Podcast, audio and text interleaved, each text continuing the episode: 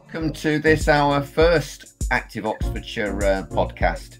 Um, so, we're excited about our work, and we're even more excited that we've got a new medium um, by which we can broadcast some of the things that really matter to us.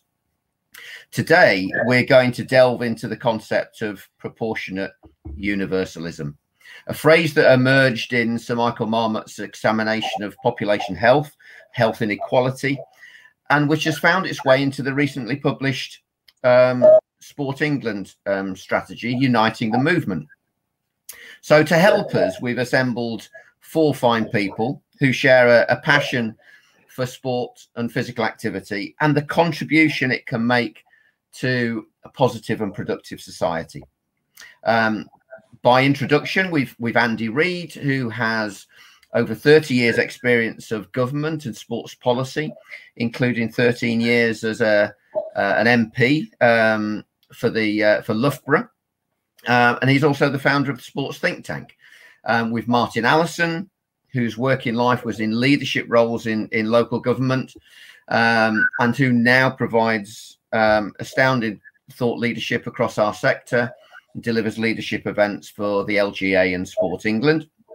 Of course, with Paul Brivio, Chief Executive of Active Oxfordshire, um, and a passionate champion of activity.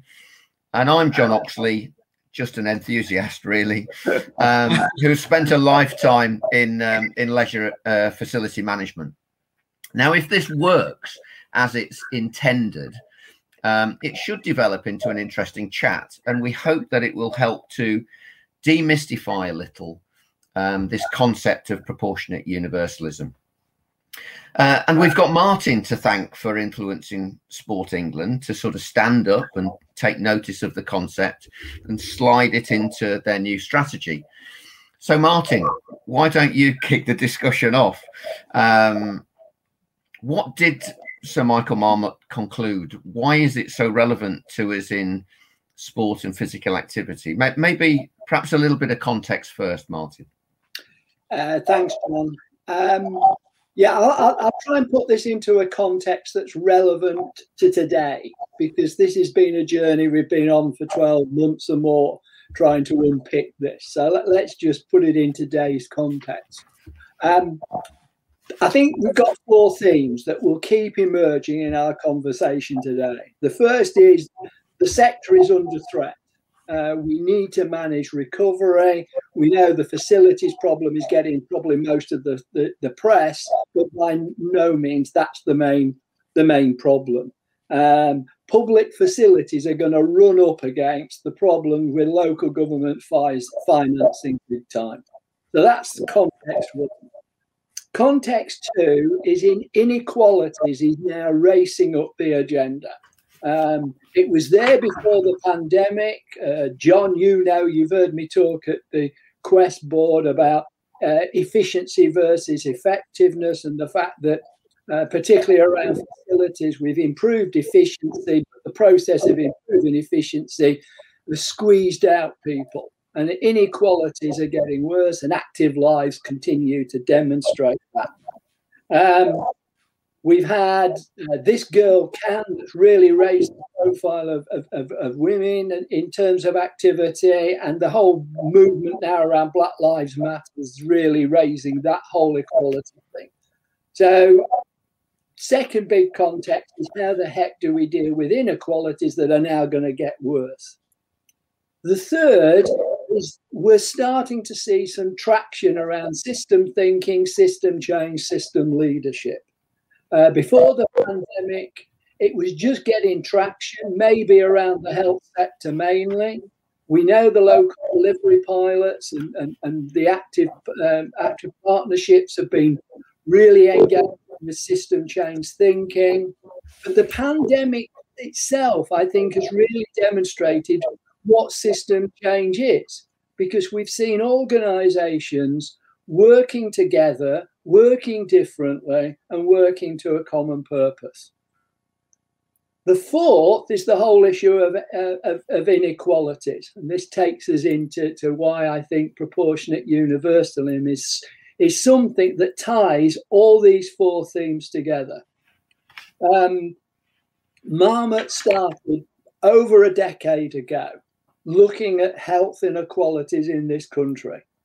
He previously looked at it on a world scale, but he started 10 years ago and exposed the health inequalities in this country. And in very simple terms, that means the poorer you are, the earlier you die. And the poorer you are, the more likely you to get uh, disabling health problems earlier in your life. That's health inequalities. He then analysed why we've got those inequalities. And he came to the conclusion that it's about uh, the, a whole range of wider determinants of health, not the health system itself, but the rest of the system. So, employment, housing, education, early years, the environment. In other words, it's the system failure that creates health inequalities. He then goes into looking at how have we dealt with that in the past and the fact that we've chosen to target on the most deprived. And he argues that that won't address health inequalities. What you do is get a little short term uptick around those particular communities. But actually, what you create then is a whole series of other problems. A, those people feel labeled and stigmatized. B, the people who are just outside that geographical area or community who feel they're not quite deprived enough, so they're now missing out. So organizations then move resources around to deal with the frustration of other people. And then at the end of the intervention, whether it's urban renewal or whether it's our own world of targeting, people are left feeling incredibly frustrated because their lives haven't really changed. And the rest of the system has just continued in the same old way. So they still don't feel part of the system. So Marmot then argues that to address that, he introduces the concept of proportionate universalism. And he argues that you need to, to address a universal service for everybody but the energy and the effort needs to go into enabling that universal service to be appropriate, particularly for those with the greatest need. And he says that's the way to change the social gradient and narrow the in the, the, the differences in health inequalities. So everybody gets something to improve their health, but those in greatest need gets the most uh, support and effort and contribution. And that's the model. And linking back, my arguments have been all the way along. We've got to address that to uh, deal with inequalities in our own section, uh, our own sector. It, the method of doing it is about being part of system change, and it's the only route to help support the recovery of the sector there you are. There's the introduction. Marvelous. So, um, what is it that has? How have how have um, these inequalities manifested themselves in our sector? Just, I, I, I get Martin that we've we've got to think about things on a much broader scale. But first of all, help us understand what is it that we've done or not done that that has is perhaps perpetuating these types of inequalities in in the stuff that we in this in the system we live in sport and physical activity i'll try and do this quite simply let's just look at the facility sector in its entirety and the work the, the key graph that was in the paper i did now mm. published when you look at that data which was made up of uh, you know hundreds of data streams from facilities um, have I just lost you? No, I can. Yeah, no, sorry, I, my screen just changed. Um, so you look at that data, and what it shows very clearly is that among the richer communities, we are over overrepresented in our usage. Among the poorer communities, we are underrepresented in our usage. Um, so you can come to a conclusion that mainly in our facilities, and I've no reason to believe if we did the same thing in sports clubs, we would find exactly the same thing. What we could argue is that because we are actually making the better off fitter and healthier at the expense of the least well off, we're actually making health inequalities worse, not better. Mm. We're not putting so we're more, more, effort into hmm. those in greatest need. So we're just part of the system that is is contributing to those um, inequalities. We are part of what Marmot argues is the system failure around education mm. housing. We are no worse. Mm. We are making health inequalities worse by the way we are providing our services in our facilities and clubs. Mm. And that explains why we're not closing the gap in terms of inactivity levels and participation levels for the last 40 years. So, so if, if I'm reading this right, then, um, guys, what it we're we've we've perhaps been, and and uh, and and everybody who whatever we de- decide the system is, but as in sports and physical activity, we we just consider things through a narrow lens as do other parts of the system, maybe in education or in social care or in, in health. They're looking at things through a narrow, their own lens. And what Marmot's saying is that if we collaborated to a greater degree, then we'd and, and, and started to identify common purpose and, and share thoughts and, and issues, then we'd be all going to work on the whole system. Is, is that a reasonable. Yeah, Marmot argues is that we have to address this as a system level. Mm. And we need to improve job opportunities. We need to improve the environment. We need to improve education opportunities, early years opportunities. And we need to be part of that same strategy. We need to be able to go to that table and say our role is to improve activity levels.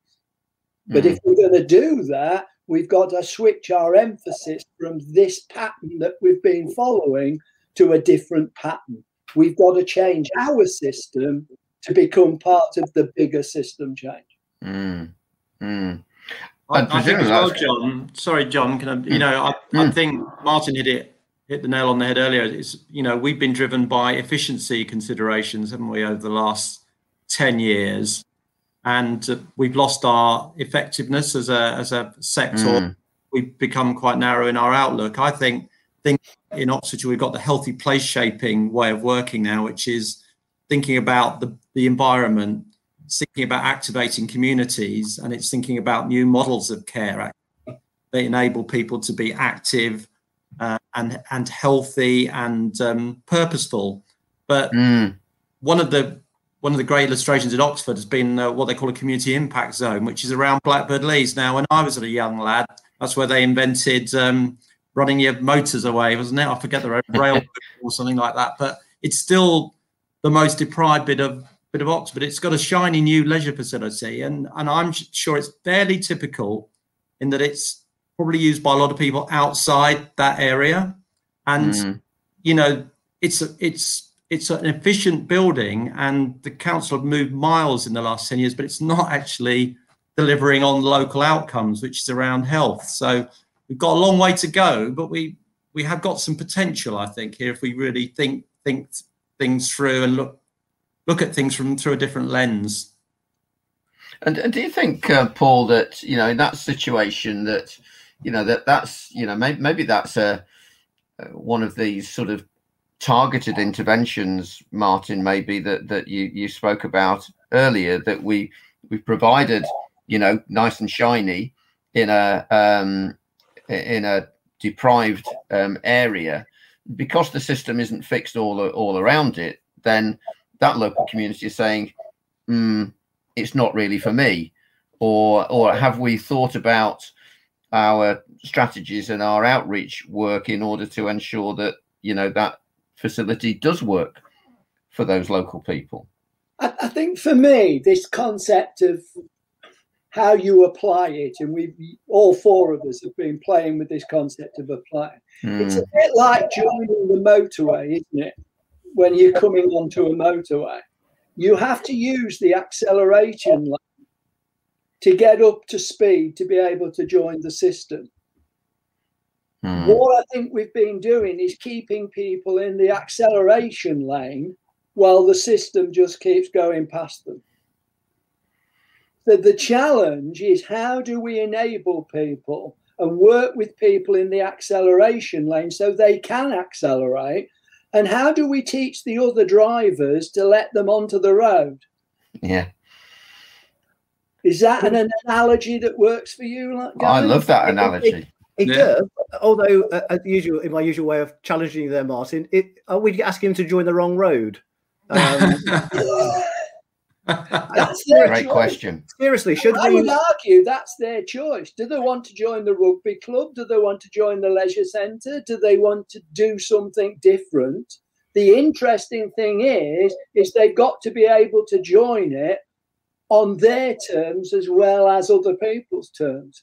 And well, it's about mutual respect, isn't it? Yeah. Yeah. So my, my, my obviously also bring in some of my sport for development stuff more recently. So I, I, agree with you on all of that, but it's also then about co-creation at local level for stuff that and and, and building it outwards from the community. Um, I think you remember Martin when I worked for you many many many years ago, my first ever uh, job at Leicester City Council. We had a community development team that sat next to us in the recreation and arts department whose sole job was to co-create solutions. I ran projects that were community led you know we sort of i know we always say we're going backwards in these things but the reality is are we asking people to fit into a system that however attractive we make it how many barriers we remove it's still not the sort of thing, especially if we're talking wider sport and physical activity to tackle, tackle these health inequalities. Are we trying to retrofit stuff that we think people should do and not really genuinely community led? Um, and so that's, I suppose, that's my only challenge, Martin. Are we asking to join a carriageway? We need more lanes, and it should be them deciding they want to not join the carriageway and do it in the in the mm. uh, in the gutter or in the uh, lay uh, I, I totally Chris, way too far. I've, I've, just been out for coffee with the guy that ran that team. You'll be pleased to know.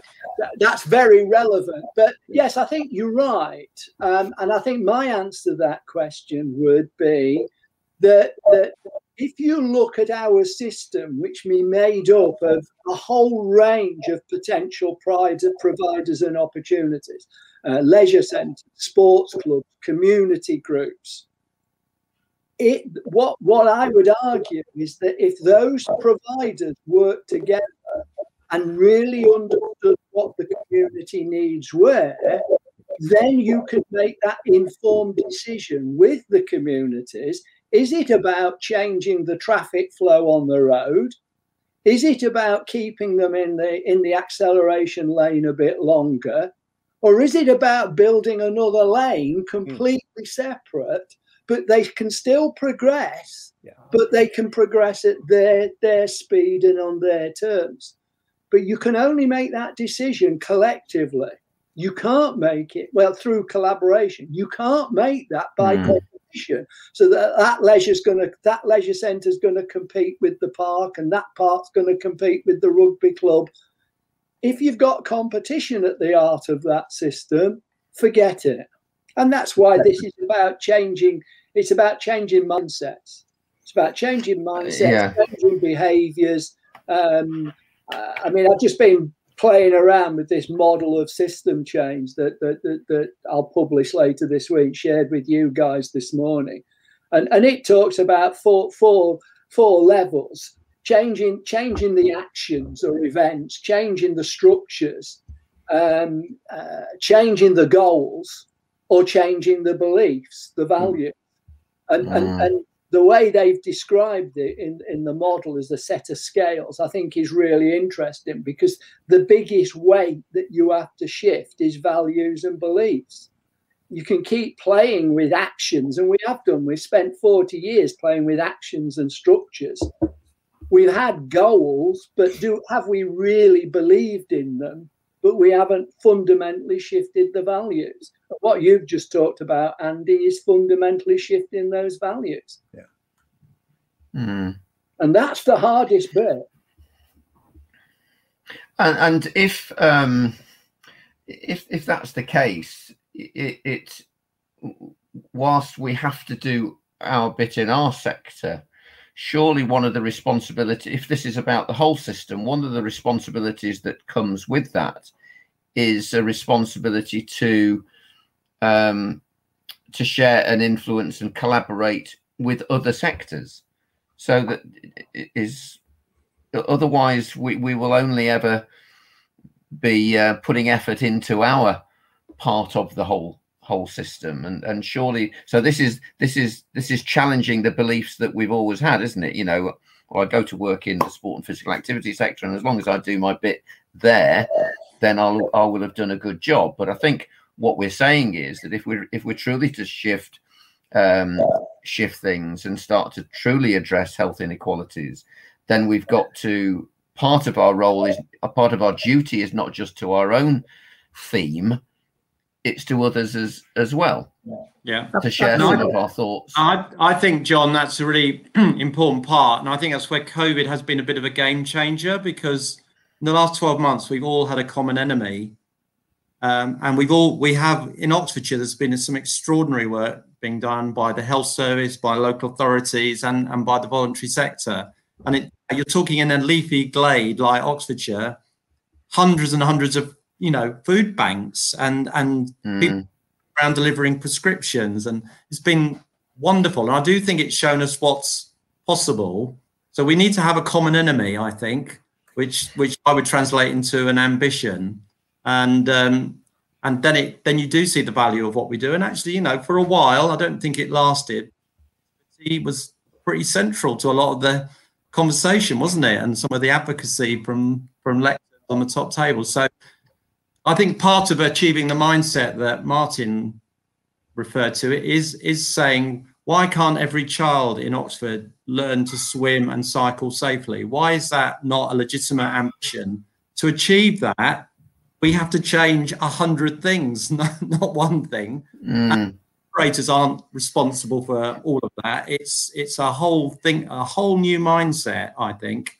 Um, do, and what do think skills and swimming and cycling, you know. Mm. And, all right, one of those million people might might be an Adam Peaty or a Chris Boardman, but the rest of them will be pretty healthy. They'll be helping the climate. Um, they'll be going out with their kids and their family. You know, there's so many benefits, and we've never sold those terribly well. I don't think do you think we can cling on to those behaviours? Because you're right. I mean, I know that I think it was. Um, I think there was a cycling club in Banbury that that um, quite prominently, uh, you know, um, harnessed itself and and um, club members, cycling club members, yeah. you know, were delivering prescriptions, weren't they, over, over yeah. the course of the last? Uh, and, yeah. and you know, that's that shows terrific grassroots sport and physical activity playing a role, a, a, wider role in in society and what have you. How do we do you think we could cling on to those types of that sort of nat- natural sort of offer of support and assistance and understanding of of a bigger um, a bigger system? How do we cling on to that as we come out of? And I think what we've seen over the 12 months is the majority of people, despite agreeing with us in some of those earlier discussions. Oh, yes, we have to build back. They didn't really want to build back. They just wanted to get the house back as it was before, and the you know the constant campaigning for money, money, money to put the the house back yeah. it was has been about that. It wasn't give us some money to rebuild the house better. I never heard that phrase come out. But mm. I think people are now realizing 12 months, 18 months on that they can't repair it. It doesn't make sense to repair it because the context is now totally different. So they have to rebuild it. And I think we're at that moment. Unfortunately, in terms of facilities, councils may make decisions in the next few months that we totally dislike. Um, mm. They'll take the decision to, to, to change it fundamentally, and it won't have the opportunity to, to address the problems we're talking about. I think that there's there's clearly at, at, a facility level there's clearly we because facility um, commissioning as as as you mentioned earlier and as Paul mentioned earlier is largely based upon this um, uh, objective of efficiency. Can we deliver the service cheaper? Then um, whilst whilst that doesn't change and and cost or price is um, is the driver, then those that are responsible for the, the management of, of facilities operators, whether they are third sector operators, trusts, in-house um, operations, will continue to be driven by the by the same thing. And I think that there there's there's serious pressure, serious financial pressure um, on those people to uh, to recover their their businesses. They've exhausted reserves, um, and so it's it's the the natural sort of default action is to go back and behave in the way that we we did before because we've got a business to um, that that our, our, primary purpose is to st- sustain our business first and foremost. Actually, what's re- and, and and that won't address some of the things that um, you've spoken about, or we've spoken about today around health inequality. What's required is that operators and commissioners um, collaborate, share thoughts uh, on things, and and say, look, if we if we want to use sport and physical activity as a means by which we can improve and affect society for the for the good, then we think have to think about commissioning differently, and rather than thinking about the price or the cost of the service, we have to think about, we have to apply a value to the service. How much do we value facility provision? How much do we value the ability for uh, children to uh, learn to learn to swim? How much do we value the you know two thirds of cardiac rehab programs go on in in community um, facilities, and it would be awful if we um, if we lost those. Um, but the danger is that the the the prime mover remains efficiency until somebody says puts their hand up and says, "Hang on, if we continue to drive towards that objective, we'll continue to get what we've always got." And I think it's that's it will require operators and commissioners to be quite courageous and to show real leadership. I would suggest.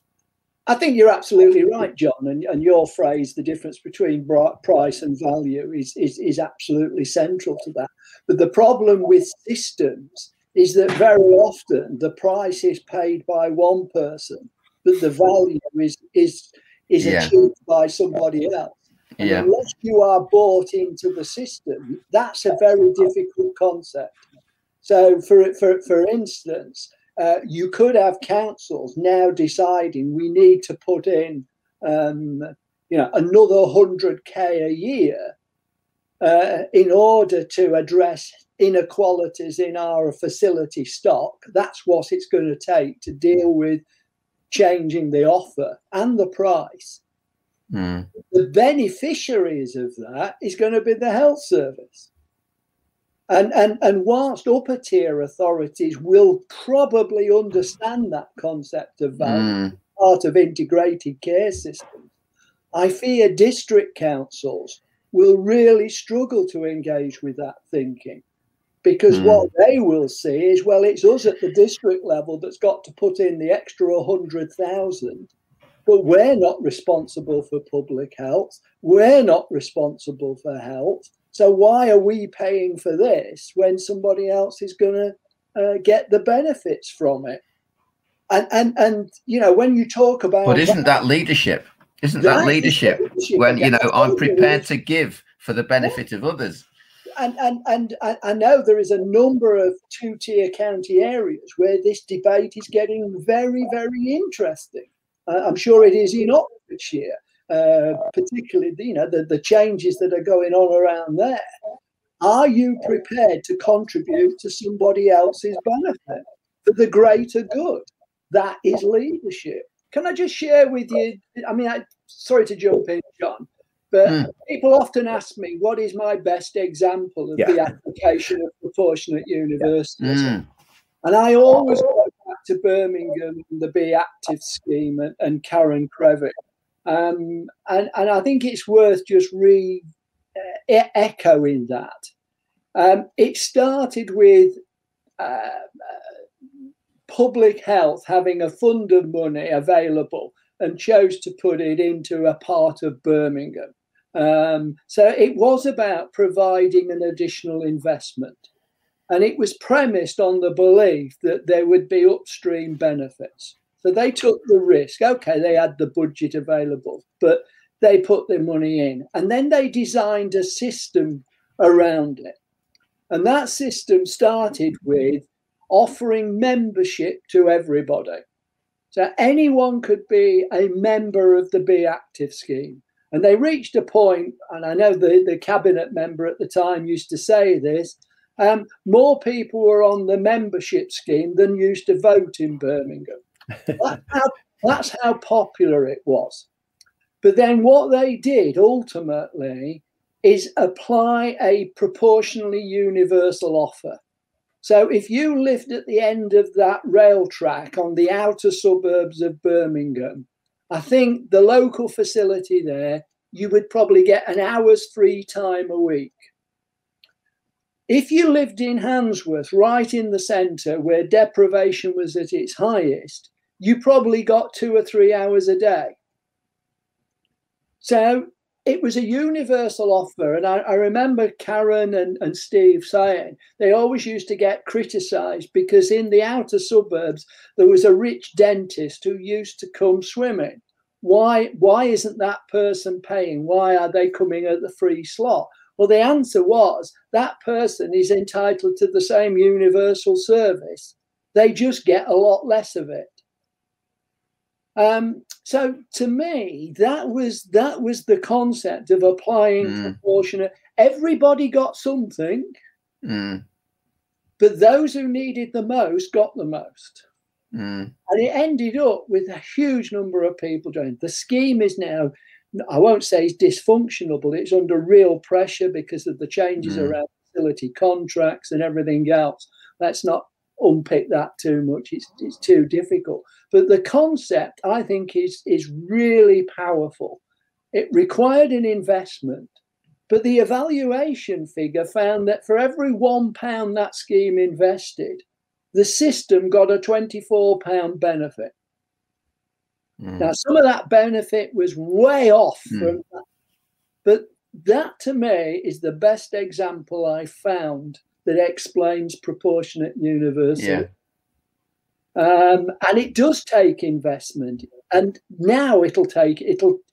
Councils will have to wrestle with this and decide: Do we want a commercial off more commercial offer that makes inequalities worse, or are we prepared to invest something under the principle of, uh, mm. of integrated care systems, knowing that somebody else is going to get the benefit of, of, of what we're doing.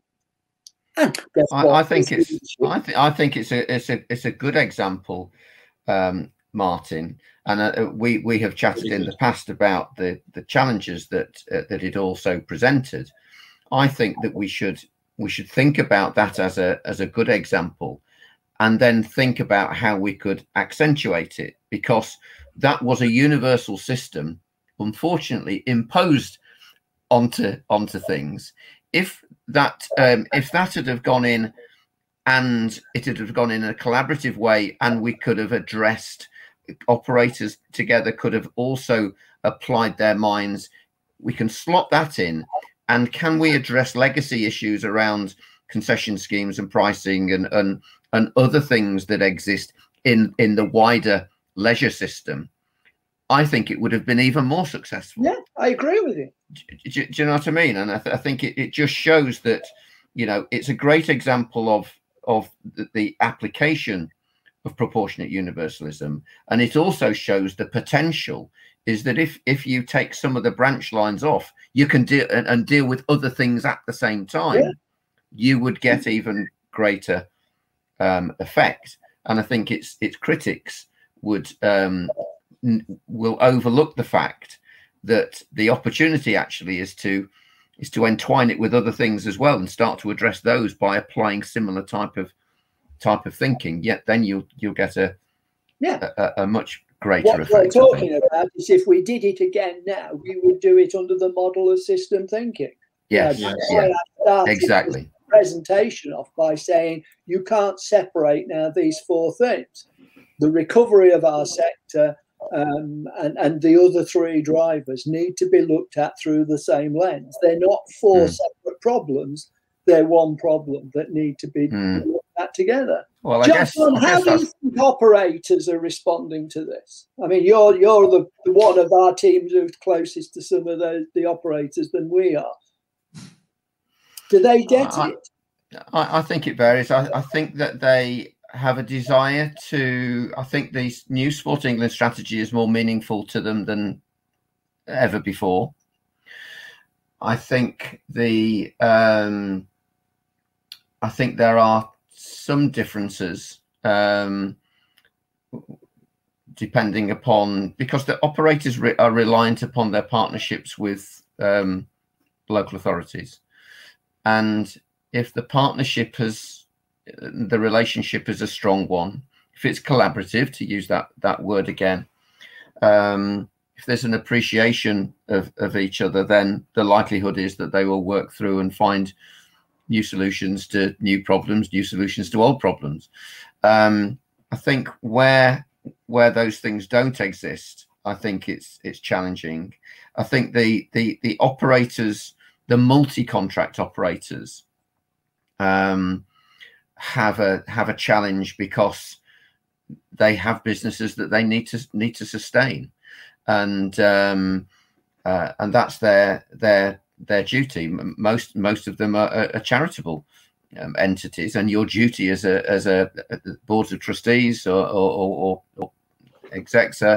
Um, their duty is to ensure that that those organisations are sustainable, and that's a very, very fiscal um, fiscal thing.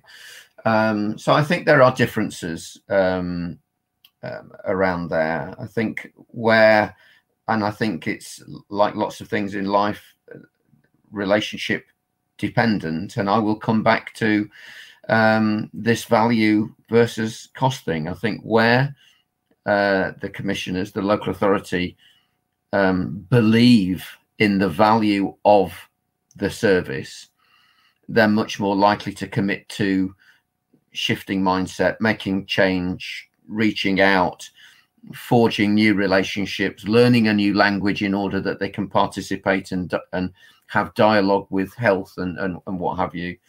And I think that that's and I, and I think there are examples of that going on. Um, where the commissioner it, it continues to be driven by the transactional relationship they have with their operator, then that will remain the the only driver, and that that will be a challenge because uh, and and and I think um, that will leave operators who have who have got a desire to do good. They genuinely do have a desire to do good. It could well leave them in a very very difficult place because they're being asked to do. Um, uh, they're being asked to respond in a way that perhaps won't benefit the things that we've been talking about over the course of the last 50 minutes or so. And that will be that will be a shame. But i, th- I think um i think to sort of in, in terms of, of to try and sort of conclude our, our session i think inevitably um whilst we all like the whole system to change and everybody to get it at, at, the, at the same time life doesn't work like that does it and and and and therefore you know what will what i think my desire is that where where people do get it they take action and and they take the initiative um, and have the the conviction of their their their beliefs. And so in oxfordshire if if if a handful of people get it get this concept just keep it in your teeth and don't let go until you've you've managed to sort of persuade others to influence others find different ways in which you can open dialogue and start to but but but act